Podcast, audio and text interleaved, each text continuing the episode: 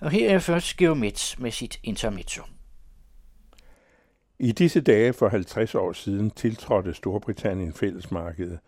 Den europæiske tilknytning hæmmedes af den selvbevidsthed og imperietradition, der var så livskraftig, at mange britter aldrig følte sig trygge. Gang på gang refereres i betoningen af Storbritannien og Europa til denne eksklusivitet. Churchill sagde, at fik han valget mellem Europa og det åbne hav, valgte han havet. Churchill opfattede USA som sit lands og ø-rasens, som man kaldte sit folk, eneste sande ven. Den følelse var ikke altid gensidig.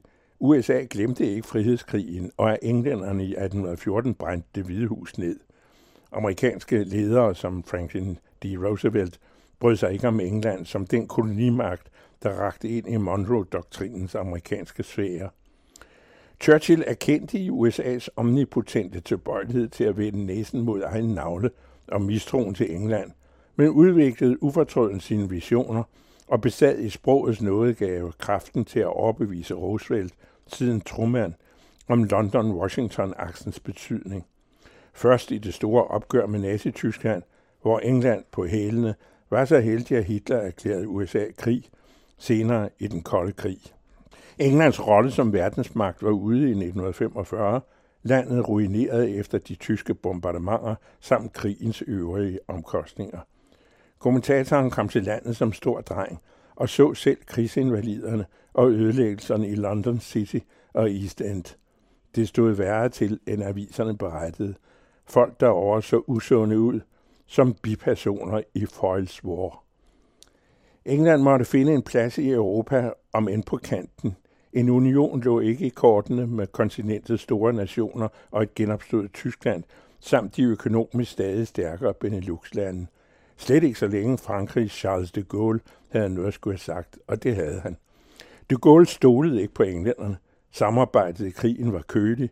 De Gaulle mente, at en ny, større europæisk alliance stoppede ved kanalen og beroede på Paris Bonn-aksen og andre vesteuropæiske småstater som satellitter.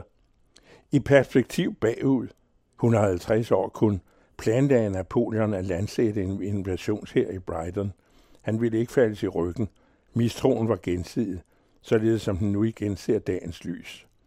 Da de Gaulle trådte af som præsident og døde i 1970, åbnedes mulighederne for et engelsk og dansk medlemskab i markedet.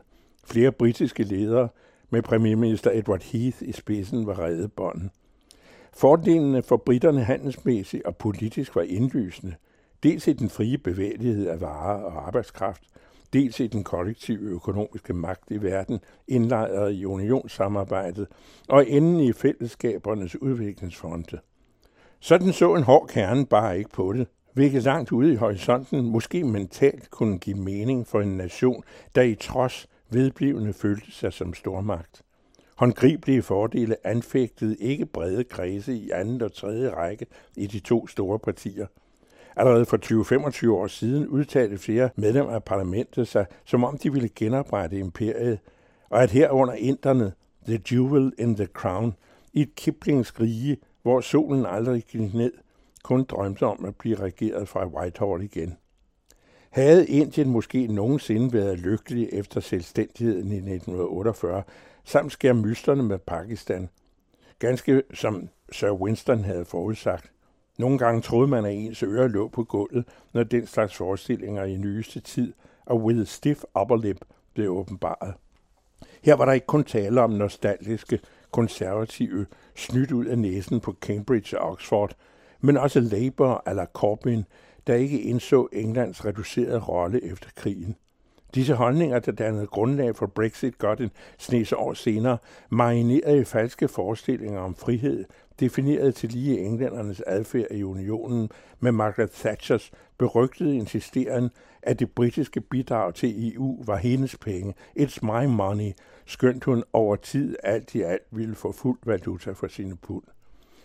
Daværende udenrigsminister Nils Helve Petersen bemærkede, at de britiske minister og embedsmænd var de morsomste og mest charmerende at omgås, og at de så i øvrigt gjorde lige, hvad der passede dem. Sandheden var nok set udefra, at England i virkeligheden har været et fremmed land med forestillinger og ambitioner bygget op under imperiets brutale og højrøvede etablering. Også sproget var fremmed, hvad man glemmer i dag. Kommentatorens mor, født 1906, mente eksempelvis, at det eneste engelske hendes lærer i skolen kendte, var et stykke engelsk lakrids, han engang havde spist. Gud ved, om vi kommer dem nærmere. I hørte Intermezzo, som Georg Metz skriver til information hver fredag, og indlæser til den anden radio, hvor det ligger hele ugen.